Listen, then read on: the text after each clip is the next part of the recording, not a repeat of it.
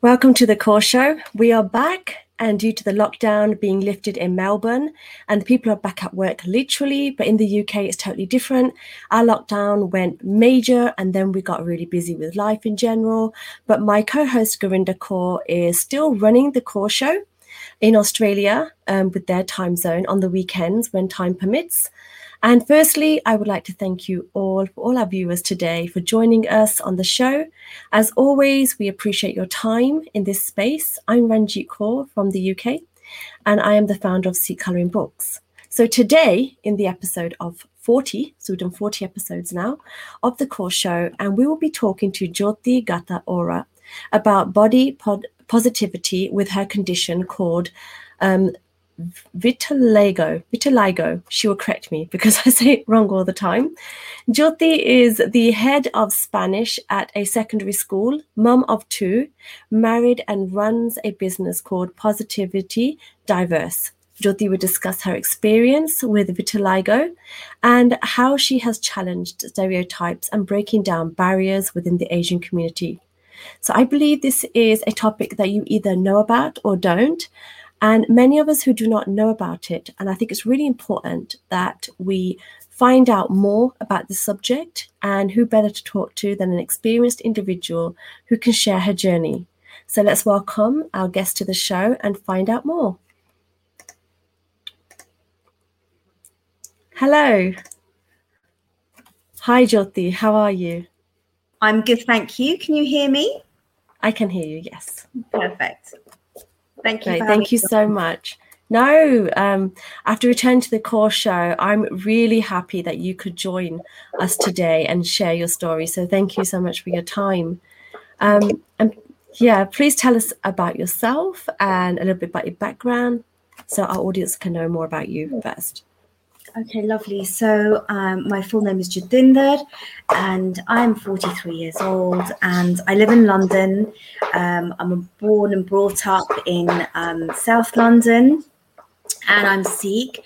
Um, both my parents are Sikh as well. So you know, I was brought up with quite a strong culture that was embedded into me when I was very young, and still am today. And I pursued my love of teaching languages at school. I, um, I studied French, Spanish, Punjabi, and Italian, and I teach Spanish now, which I really love.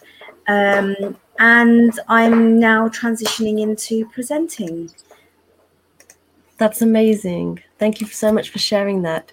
Firstly, um, can, how, can you tell me how we pronounce? Am I saying this right? Is it vitiligo? Vitiligo?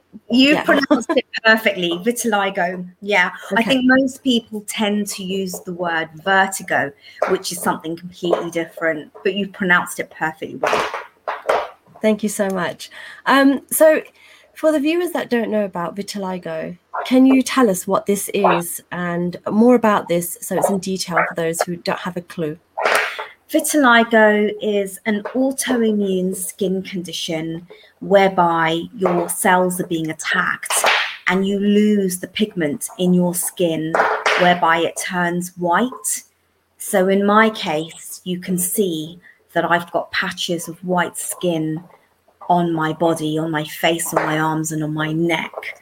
Um, you aren't born with this condition, although some people can be born with this condition it's not hereditary. Um, there is still no diagnosis for vitiligo, but many people say that it's brought on by stress. For me, uh, I was diagnosed with this condition at 21 years old. I think another old, thing yeah. to add is between 1% to 3% of the world's population have vitiligo, and it doesn't discriminate towards gender, ethnicity, um, race, it can affect anyone at any age. So when you first, um, how did you first have it? Was it like a little patch on uh, a specific space on your uh, body, or how did you know whether how to diagnose what was happening? So, Ranjit, 21 years ago, life was very different. We didn't have social media.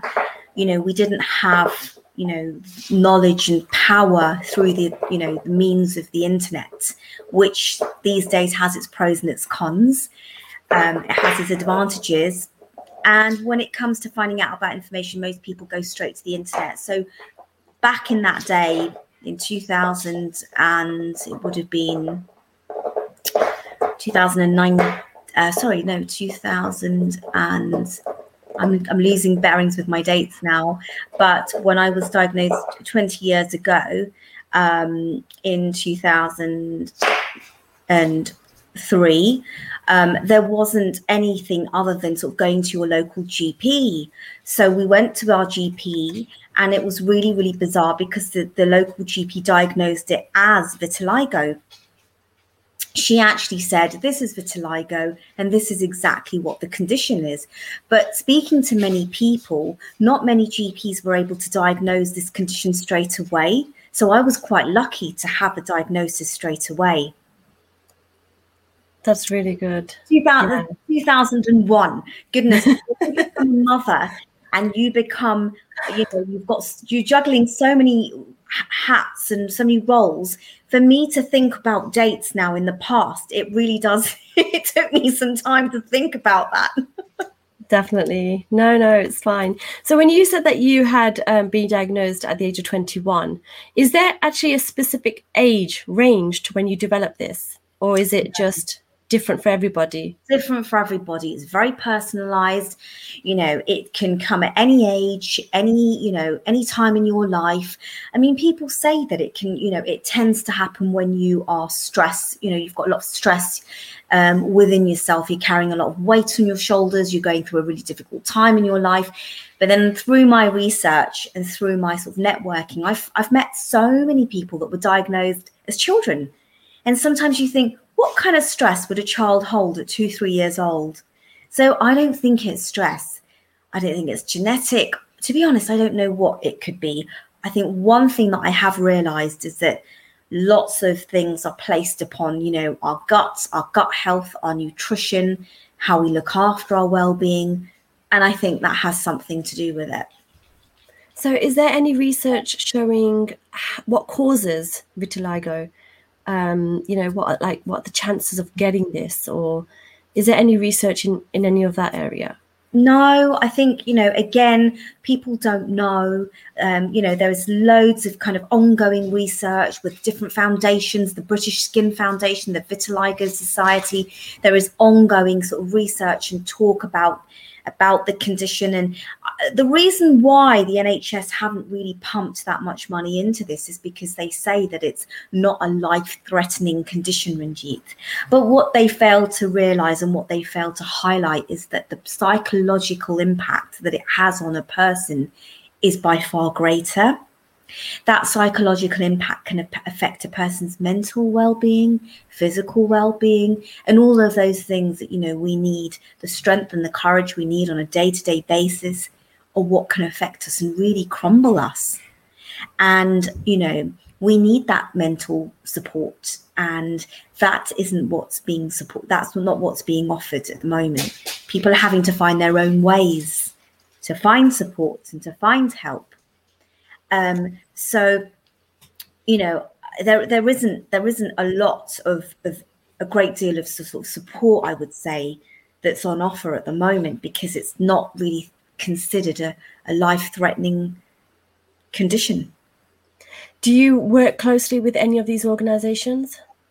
I do, Ranjit. So I work closely with the Vitiligo Society, which is a fantastic charity that's based here in the UK, um, focuses mainly on vitiligo. And I also work really closely with the British Skin Foundation. And the British Skin Foundation, they support people with all kinds of visual skin conditions.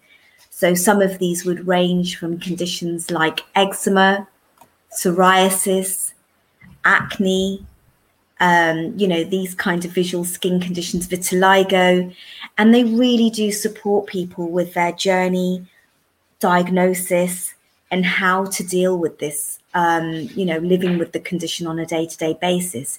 Um, these are the two fundamental, you know, charities that do so much work and really do support people. So if anybody watching this knows of someone who is struggling you know, definitely do get in touch with the British Skin Foundation or if it's vitiligo, the Vitiligo Society. That's brilliant. Are there any um, side effects to vitiligo? Like, you know, do you get sunburnt if you're like how does that how does that work? So I have to wear factor 50 plus everywhere I go. You know, even today, a hot day in London, 21 degrees, you know, the sun was kind of coming out, hiding behind the clouds, coming out again. I couldn't risk sitting in the garden without that sun cream. And I have to apply it like a thick paste, you know, sun cream to make sure that I'm really protecting my skin because my skin is like fair, fairer English skin now and it doesn't have any melanin in it, I have to be very careful about skin cancer and I have to be extra, you know, I have to pay extra caution to looking after my skin. So on a day like today, I can't just chance it and go out in the garden. I have to make sure I've got sunglasses, I've got a sun hat because I have vitiligo on my scalp, so my scalp can burn. And I have to make sure that all my areas are, you know, sufficiently covered and well so protected. Is it that you have more chance of getting cancer because of this condition, or that's not that's not the case? So um, they do say because your melanin naturally protects your skin from from from cancer. It does protect, you know, your your your skin from from getting cancer, skin cancer. But now I don't have melanin in it. I've got to be really careful. You know, there could be a chance that that you know that could happen. Very slim chance um, but you've got to still protect the skin as much as you can. And even as, you know, even with our pigmented skin, we're always encouraged to wear sun protection and never to take a chance when we're away on holiday or out in, you know, out outside in the sun. You know, we are reminded, I think, by yeah, British Skin Foundation does a lot of work to highlight the importance of wearing skin protections on your on our skin and even as south asians you know we do need to protect our skin whether we have a skin condition or not. Um, so i just have to put more importance in place you know greater importance and care on covering all my areas that need protecting. Yes and with you've got you've got two young children. So is vitiligo contagious or it's not a, a genetic disease or so indeed this is a myth you know and this is so this is something that people fall into that um you know that way of thinking that you know you're going to catch it. I think nowadays there's so much more education and we're spreading and raising that awareness but i do think some of our uh, generations within our communities have this fear that when you see someone you touch someone it's not leprosy it's not a condition like that. It's it's it's a skin condition that you have um, it's not contagious you can't catch it from anyone um, if you touch them or you're near them or you're close to them. I have two children, eight and 10. They haven't got vitiligo. Um, they say that it skips a generation. So, you know, whether their children have it or not, you know, that's something we don't know. Um, but you see, Ranjit, where I am at now is whether they have it or not, I'm teaching them to grow up to be extremely confident and very secure within themselves. So if they are faced with anything in this like this later on in life, they can confidently deal with it. So when you um when you found out at 21 that you had vitiligo and the doctor had diagnosed it straight away, which is actually quite good because nowadays you just got to wait a long time, get tested a long time, and then that's when you find out or diagnosed with anything when you found this out and you went to do whatever research you could at that time, did did they have any treatments for this, or were there any um, was there anything like that available for you? At that time, there was one treatment which, which the GP um, recommended, and it is still a treatment that is uh, referred to for patients today. It's called the PUVA treatment. It's a light treatment whereby you take um, these tablets um, and then two hours later, you stand under some ultraviolet rays, and it helps stimulate the the, the melanin and bring that pigment back. So this is a treatment I did at King's College Hospital in South London, and it did work. on some areas of my body, but on other areas of my body, it was quite stubborn. My pigment was quite stubborn.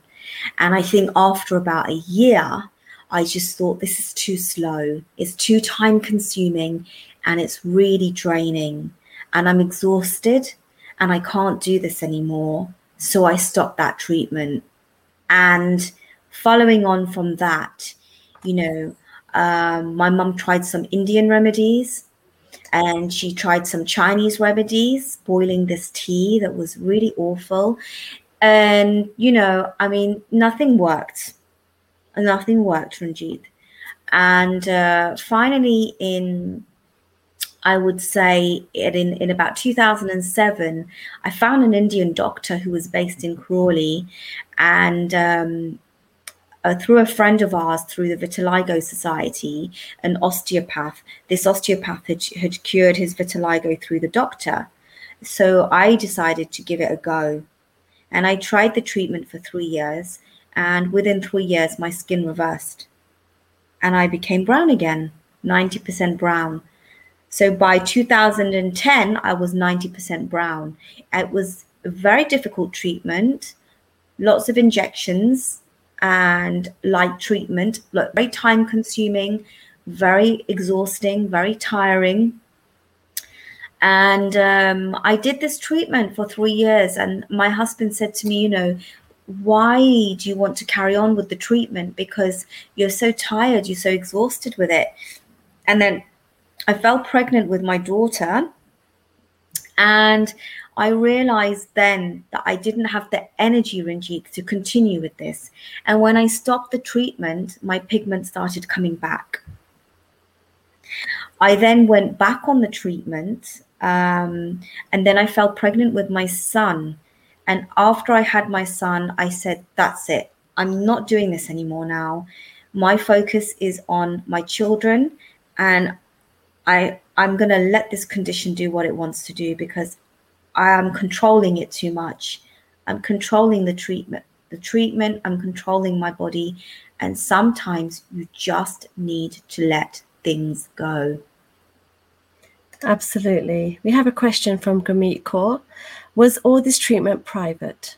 The PUVA treatment was on the NHS, Gurmeet. It was on the NHS, so it was a free treatment that was available to me. And I believe it's still free as well for patients that are going through the GP with their di- diagnosis. But the steroid treatment was a private treatment.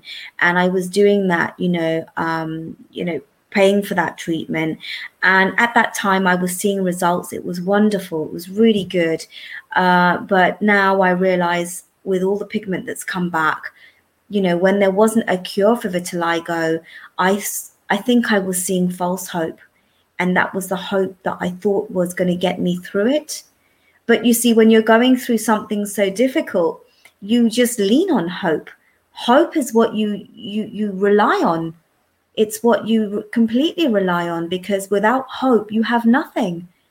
And when I wanted my brown skin so badly, I wanted that pigment back. I kept going and going and going, hoping that I was going to be okay. But then I had obviously my children and my my direction, my mental state started to shift. It it wasn't just about me. It wasn't just about me, myself, and I. It was about my husband. It was about my kids. It was about my children and that energy I wanted to give to them. And that's when my mindset started to refocus. You answered my next question, which was um, Is there a cure for vitiligo? Um, and you said no, there wasn't. So, when you had that three years treatment, how was you mentally when you were going through each one of these treatments for those three years? How did you how did you deal with this? Angie, it was so hard. It was so hard. I mean, I had the support of my parents, my sister, and my husband. But for them to see me going through this pain was incredibly difficult because I was so determined to reverse my skin, whereas they were like, just let go of this, you know? And they saw that I was so fixated on curing my skin. And it was so, so hard. I just wanted to cure myself um, because that's what I thought was normal you know, I thought that I was going to be normal if I was cured. I think it's fantastic how you said your husband and family, sister, they all supported you. Like they didn't say, yes, you should get this done. It was more, let it go, let it be, accept it. Because acceptance was very difficult. Um, and so, how did it feel like if you went to the Gurdwara or if you was in a public setting with your family and friends at a, a wedding or a party? Mm-hmm. How did you feel there? Ranjit, it was very, very difficult because you see, I kept the condition hidden from all my family and all my friends and all family and friends and everyone that knew me. Only very few people knew because when I started to see hope, I thought that with the treatment, the steroid treatment, why do I need to tell people because it's going? You know, I don't need to share all of this, it's going. And my parents don't need to explain anything to family and community because it's going. And we don't need to talk about this. I just wanted to close it up in a box and move on. And it wasn't that straightforward because when my pigment started coming back, you could see it. And I tried so hard to cover it up. When I got married in 2005, nobody knew I had vitiligo because I got a makeup artist to cover me from head to toe. And even doing certain ceremonies, the Maya, the Chunni ceremony, all of those, you know, all of the the jago, all of those uh, ceremonies, you know, I was very conscious about aunties and uncles coming up to me and kissing me on the face or rubbing off my makeup or touching my hands, you know, or or doing any of this. I was very conscious because I had covered my skin completely, hoping that no one would see it. But looking back, I think people did see it because when I covered it up, I never quite managed to get the perfect uh, camouflage cover up makeup for my skin. So, whilst I thought I was doing a great job, I'm sure people could see that I was covering something up. When I got married, I mean, the makeup artist, she did a great job, but I'm, you know, when you're covering up your hands and your arms, that's a different way of covering up. That's very difficult. It sounds very difficult. Did you, when you when you were at 21 were diagnosed, did you start wearing like long sleeves? mm. to cover up your arms. I'm trying to think. Yeah, I would do. I, I, I, you know, I always, you know, was quite used to wearing long sleeve clothing anyway. So it wasn't really a massive issue for me to wear long sleeve clothing. But when I had the skin condition, I was out there always getting long sleeve clothing. And you know what I found really hard? I found it really hard to go out and get salwar kameez that was long sleeved because all of it is all sleeveless, you know. And um, you know, I remember when I got married, getting my wedding outfit made, and it was a very modest outfit, quite a long three quarter length sleeve, and a very modest outfit. I would never have even thought about wearing anything less than that in the Gurdwara anyway. So that's the style I would have gone for, regardless of if I had vitiligo or if I didn't have vitiligo. I mean, just even walking into the Gurdwara was hard because it was on my feet. I used to camouflage and then wear skin protect, like skin colored um, tights on the top. Um, you know, just covering up the skin was really, really hard, really difficult, Ranjit. No, it sounds it sounds very much like not something I could eh, actually imagine in detail because I think there's so much that you have to think about, not just with your face or your neck, it's your hands, it's your arms and a simple visit to the Gurdwara should not be the case of worrying about other people. Years. 15 years I covered up. And you know, I used to start feeling really resentful. I'd go to Southall Broadway and all you'd see were the mannequins with the sleeveless, you know, uh, half naked mannequins wearing these outfits. And I used to think to myself, where is just a simple long sleeve suit? Even for someone who doesn't want to, who hasn't got a skin condition, that wants to just wear something modest in the Gurdwara, you know, wants to be a bit covered up and be a bit humble, you know, where is that outfit? You know, and I used to sometimes wonder, it's not even someone with a skin condition. Where are those long sleeve outfits? And I used to have to get stuff made because I, I never used to find or get chiffon sleeves put on. That was that was my other um, ulterior uh, alternative that I used to be able to, do, you know, get a long, get a, a sleeveless outfit and get the sleeves put on. But you know, it's never quite the same when you do that. It still doesn't look like it, like like doesn't quite look right, you know. So it was a battle, you know. It was such a battle um, when a wedding would come up, I would be stressing out weeks before when the invite came. You know, what am I going to wear to this function? What am I going to wear to that function? How am I going to cover this? How am I going to cover that?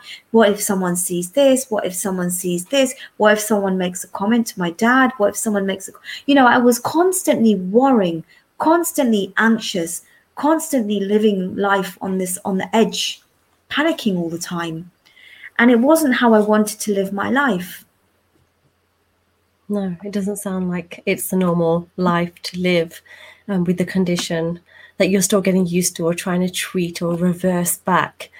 I wanted to ask so, with research that's being done now, is it still ongoing? Is there still like, are they mm. asking for funding so they can do more um, research in what type of areas? Like, do you, do you, are you familiar with the type of research they're doing? Yeah, so Ranjit, the research is continuous. It's very slow, very progressive, and um, I would say I guess not much emphasis is being placed on this side of things. Like I said, because it's just aesthetics, it's just what you look like, and they don't really look beyond the damage that it's doing to people. Um, so, in terms of research, um, the British Skin Foundation, the Vitiligo Society are working with dermatologists as well. Um, I have a very close friend of mine who works for Sinclair Pharmaceuticals in Singapore, and she's told me that, you know, that the company have been working on a cure for vitiligo for the last 10 years. You know? Wow. so there are pharmaceutical companies that are on it that i want to find a cure that are trying to find a cure but still nothing nothing nothing is nothing has sort of come out of it at all. There haven't been any success stories. Having said that ranjit on my youtube uh, channel i've interviewed a lady and I want to be careful about the way that I express myself right now. But there's a lady, there are a couple of girls that I've interviewed on my channel, and they are managing their vitiligo through nutrition and diet.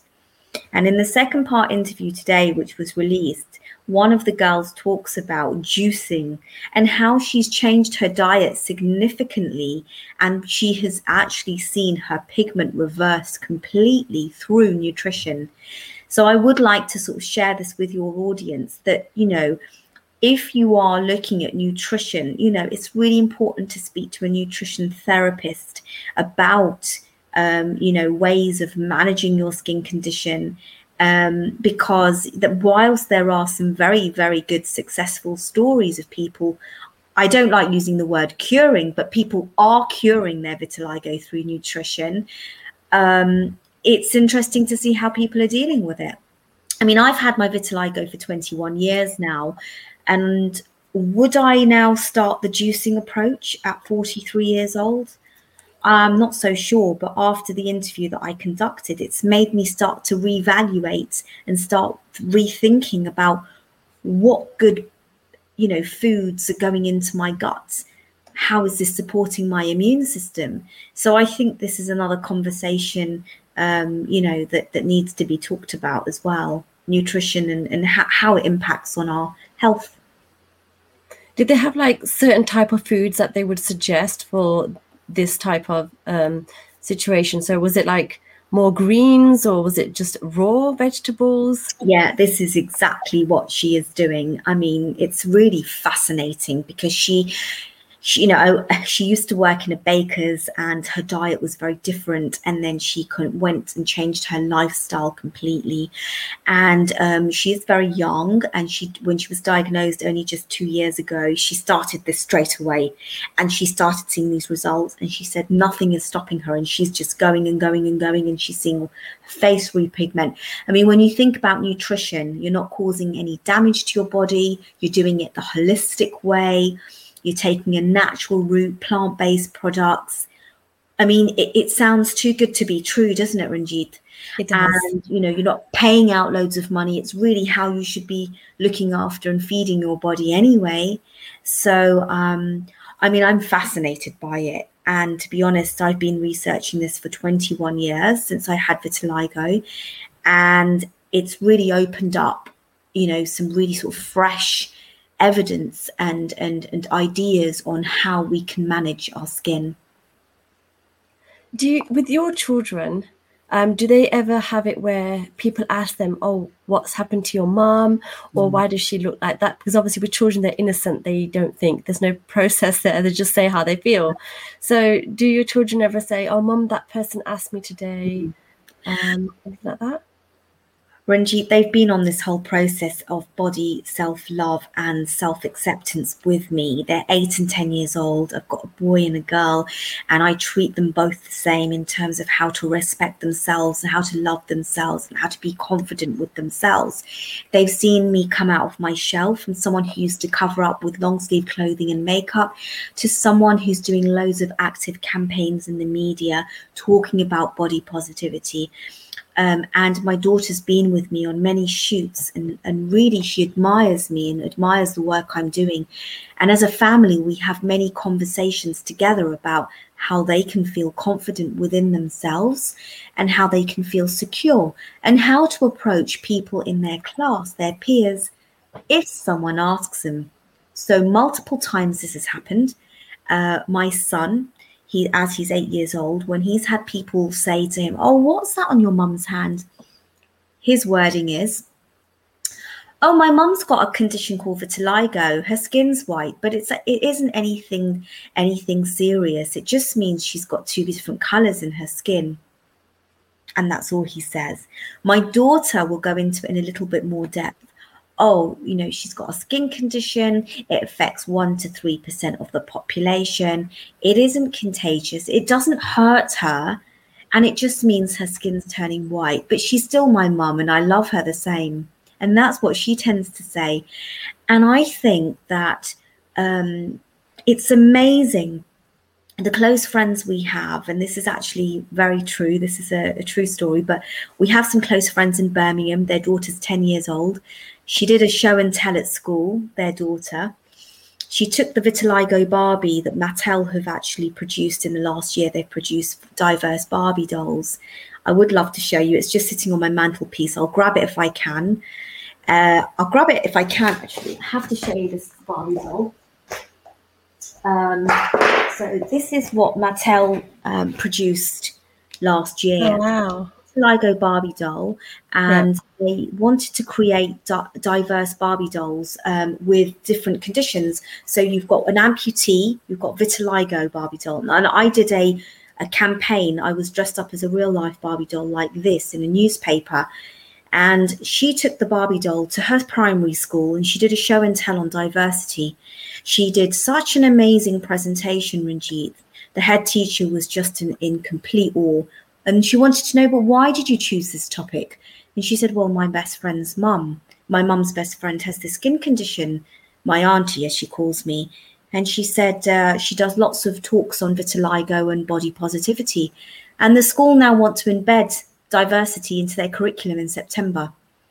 So just through me being able to do campaigns, I do lots of campaigns in the media I did London Fashion Week last year, London Fashion Week, which was last year, a campaign I did on diversity.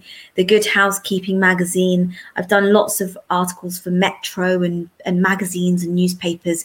But you see, when you're educating children and you're talking to them about a difference, you know, children share that knowledge. And now I've gone, you know, I've got my best friend's daughter who's gone and shared this in her school, this this this doll, and so much is coming out of it.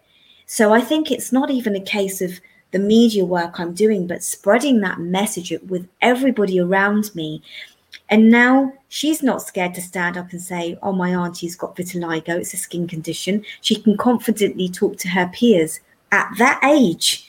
At that age, Ranjit, 10 years old, where children can be so mean and so cruel to each other, she's educating them, she's empowering them, She's actually showing that it's okay to be different. And this is what our young children need today. And especially, you know, our Sikhi children, you know, we're faced with so many challenges by our appearance, by the way we look, by how we dress. And I think this is raising awareness that we can be unique, we can be different, we can be who we are, we can be strong individuals by just being ourselves. You're absolutely right. You know, when I think when you educate the children and then they don't have a fear factor of sharing that knowledge and then you've educated them but they've gone and you know touched a soul that's the amazing part. That's the magic where they've gone and spread that awareness and that's what it is. So i think it's really important to educate the children. And i was going to ask you how do we educate the children? So they yeah. are mentally stable in knowing their facts and then they can educate others um, it's, it's the same like you know my children they wear kirski and they wear turbans. Mm-hmm. um, and so they know the significance of this and they know the advantages they know why. And so they when they get asked because they're in an english school why do you wear a turban? they're able to answer those questions. Mm-hmm. sometimes they surprise me because i'm like oh wow that's actually a really good answer. So it's sometimes they just pick up these things and it's amazing because it is sharing and raising awareness to their um, peers i really believe as well i mean i'm a teacher i've been teaching for now um, for 16 years 16 years, yeah, in total. And I think that we've got to start young. We've got to start um, giving our children the tools, the equipment to be able to handle, you know, these comments from Definitely. society, from ignorant people. And it's about just sharing that confidence and sharing that and educating people as well. And I think that can only be a good thing um, now in secondary school, you know, values of children are, are, different to how they are, I suppose, when they're younger. They evolve, they change, they grow up. Um, and it's so important to embed and instill those from when they are very, very young. And that's what I'm trying to do as a mother. Definitely. So we have Gramit Kaur that says that's that's beautiful. You're very inspiring. So you've been you. see that's what it is. Sometimes you just got to inspire one person that knows about the topic Mm-hmm. And that makes all the difference because then now they're able to tell their family members and grow the awareness further. So mm-hmm. I think it's really mm-hmm. important with this topic. Either people know or don't know. And even I've learned so much today. Um, and I think I will be sharing this with my children. We will do some sort of video and share that with mm-hmm. you. Thank you for inspiring us. I think it's it's really important with children because they do say, I don't know where I read it, or maybe my husband told me, but they do say you treat children like adults now. Yeah.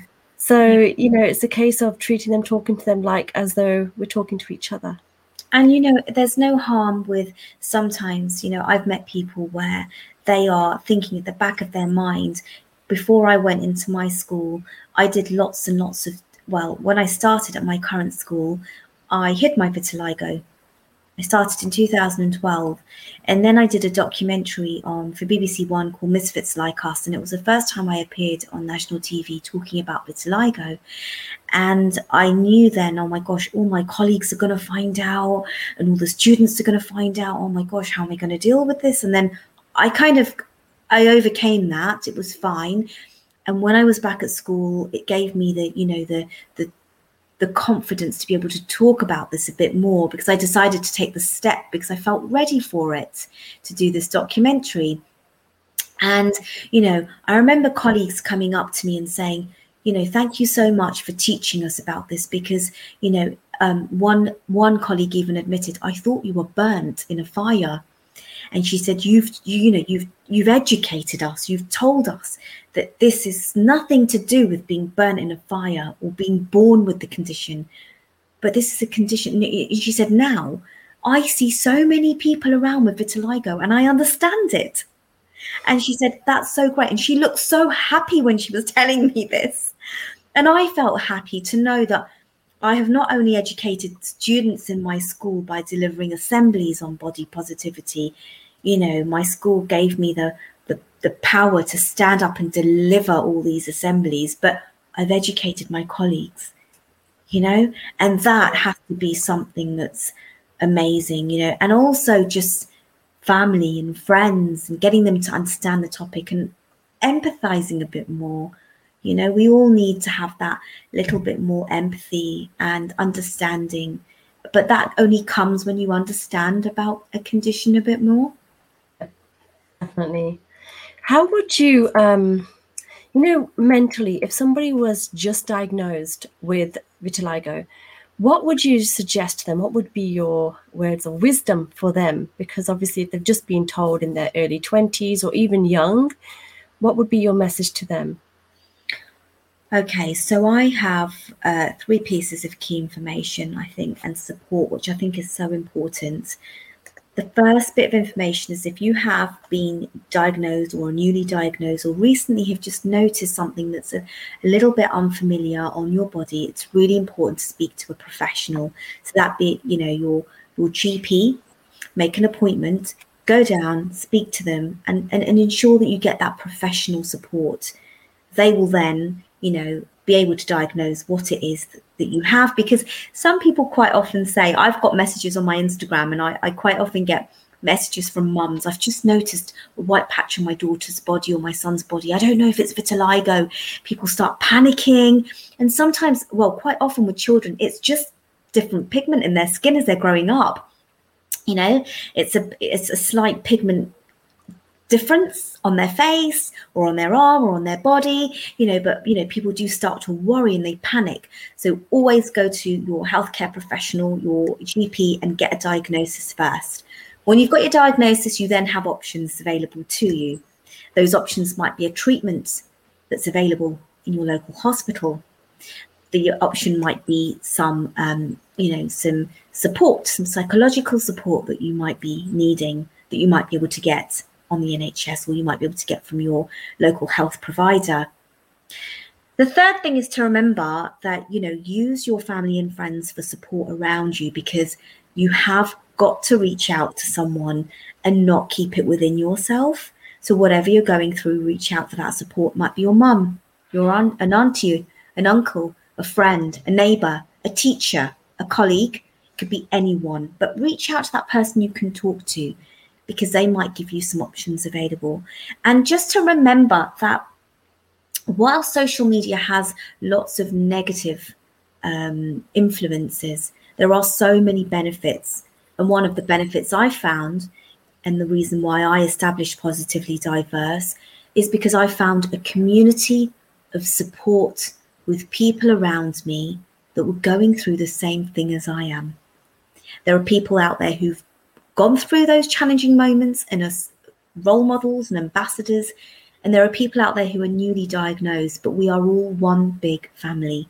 And if you can find that community and that and those pillars of support to help you, you will get that guidance, that love, that support, and you will feel that you're not alone. And sometimes when we're alone, we can feel so isolated, so alone, and we feel like no one understands. So, whatever the skin condition is, I know today we're talking about vitiligo, but whether it's psoriasis, whether it's eczema, whether it's um, any other skin condition that you know you might have, reach out for those support groups.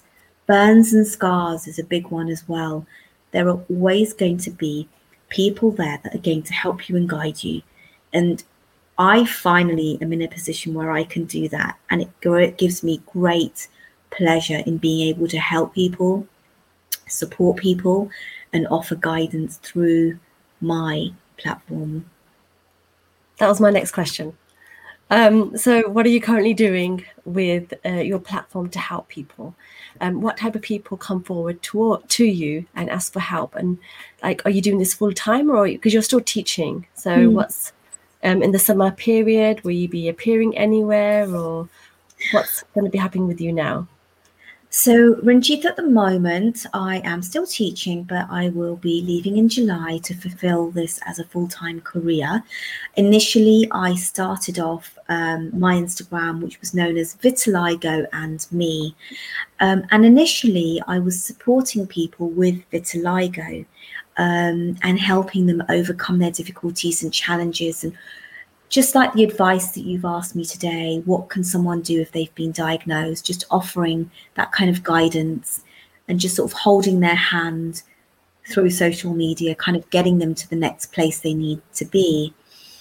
Um, so I then sort of rebranded to Positively Diverse because I found that I was kind of meeting people not just with a visual skin condition, but with so many different other visual disabilities. And I wanted my platform to be able to sort of support people with all areas of differences and dis- disabilities. So I rebranded to Positively Diverse. And on this platform, I share my journey of living with vitiligo, but I also connect and uh, network with different people who've got different skin conditions and disabilities and work on really empowering campaigns to highlight that if you've got a disability, you can still go out there and achieve everything you want to. Um, so I know you asked me about things I'm currently working on now. Um, I have I haven't got any major campaigns coming up, but I am working on my YouTube channel and interviewing and talking to different people about their diagnosis, about their skin conditions. Um, I interviewed a lady called um, Polly from Vitiligo, and she appeared on Dragon's Den with a camouflage product to cover up your skin. Um, and we talked about why covering up her skin is important to her. So while so many of us feel like we can show our skin, like me, like I'm on this interview with you today, there are so many people that are still covering up.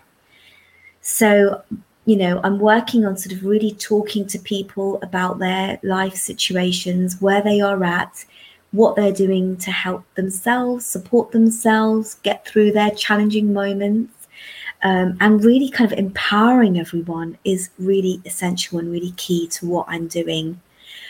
I'm also going out to schools and holding motivational talks. Um, and that's something that's really, I'm really passionate about because I am a teacher with all of these years of experience. So I, I will be doing more workshops, motivational talks, supporting primary school kids is something I really want to work on, as well as secondary level um, supporting adults as well, parents, parents who are supporting their children with going through changes as well. Um, so yeah, I think one. I think I mentioned that my last campaign that I did was London Fashion Week. It was the diversity campaign. I did some modelling, which was um, really empowering. I've never done anything like this before. I never thought I was good enough to do anything like this before because when we think about London Fashion Week, we always think of, you know, a six foot tall, size zero, blue eyes, long blonde hair.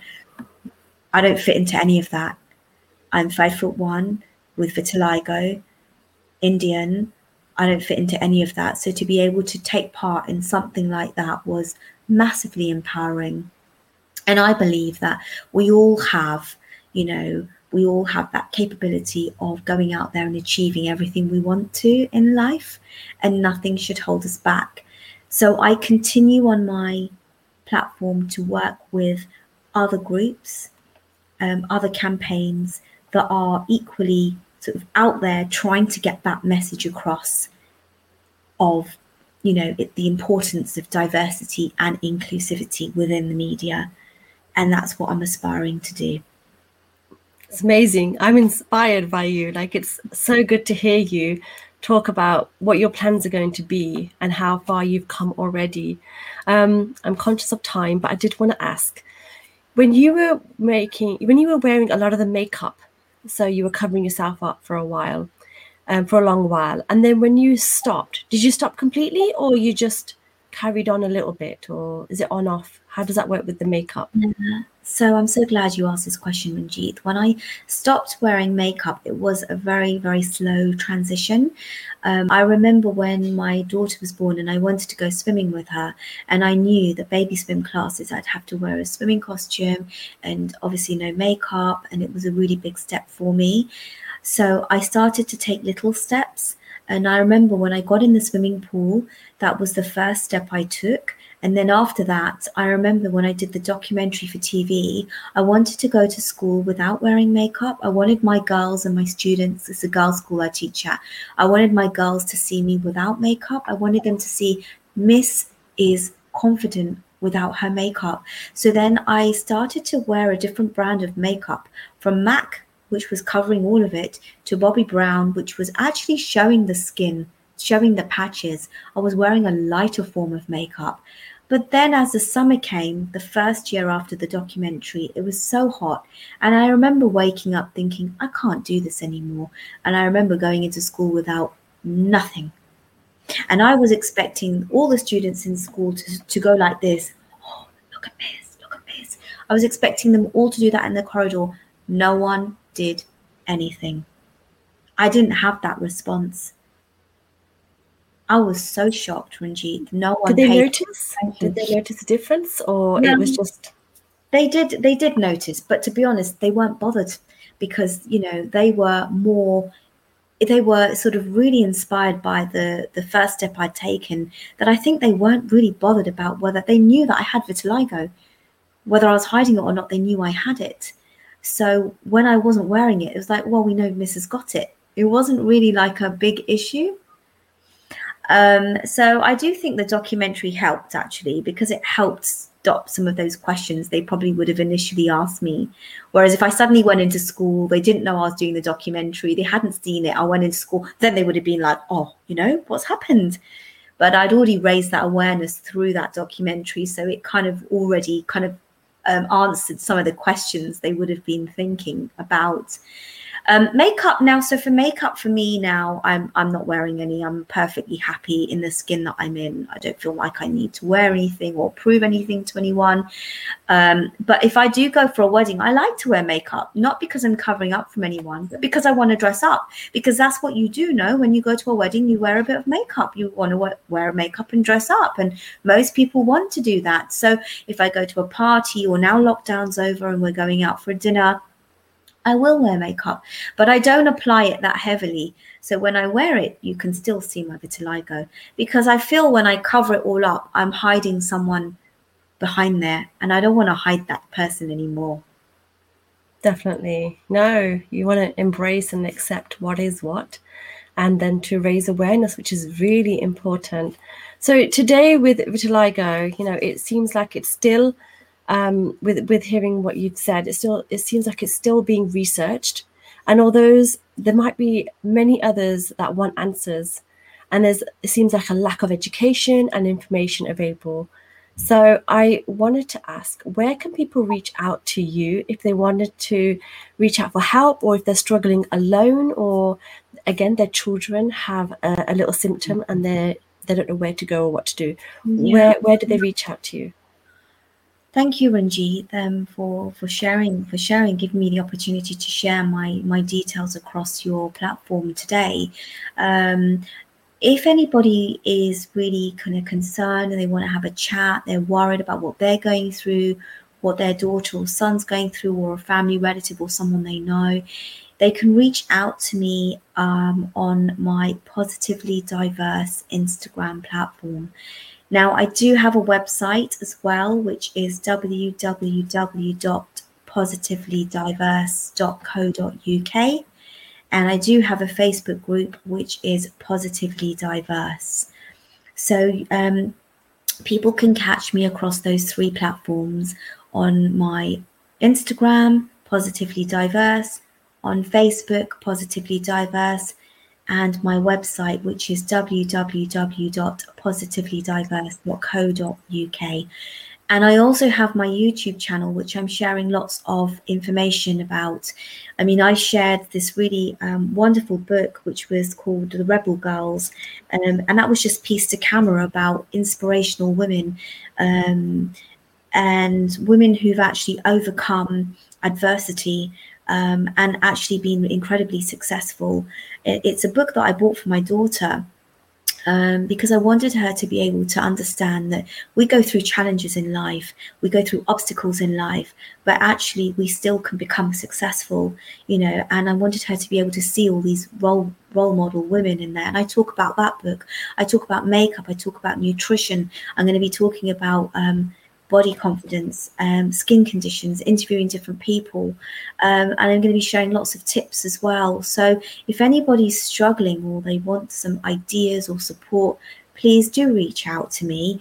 Um, I'm more than happy to. I will be happy to respond to you um, and to share the knowledge that I have with you. And I think what's really important is if you are very concerned about a recent diagnosis, please do head over to your GP because I'm not a qualified uh, GP or a nutrition therapist. And I think it's really important to highlight I'm sharing my personal experiences based on what I've gone through and through advocating and talking to many people across my platform and sharing that knowledge with everybody else. Definitely. I have put in our um, comments your website. So it is positivelydiverse.co.uk. So if anybody um, does look at the show later, they still know where to go if need be ever in the future. Um, I do think it's amazing this session today. I've learned so much. I'm so glad we're back with the core show. Um, and we would like to thank Jyoti today for sharing her wonderful journey with us all. I have finally got to learn the right way to say it, which is vitiligo. so it's really important that we get the right words in the right way of um, appreciation for you as well, because otherwise it's not very nice if I don't say it right. So thank you so much for your time. And do you have any last speeches or comments? I wanted to thank you, Ranjit, for giving me this opportunity, for being able to talk about this topic that's so close to my heart. Um, I'm trying so hard to um, break the stereotypes and taboos within the South Asian community. And sometimes I found it very difficult knocking on different doors and not having that door answered to. And being able to sit here and talk to you has been quite an overwhelming experience. So I'd love to thank you so much for inviting me onto your show today. No, thank you. And thank you all. We will all see you again soon. And if you do have any comments or a specific topic that you would like covered, then please send us an email to hello at thecourseshow.com. And if you would like to see any of our previous shows, then please visit our website, thecourseshow.com. Thank you, everyone. And thank you so much, Jyoti. Thank you, Ranjit. Thank you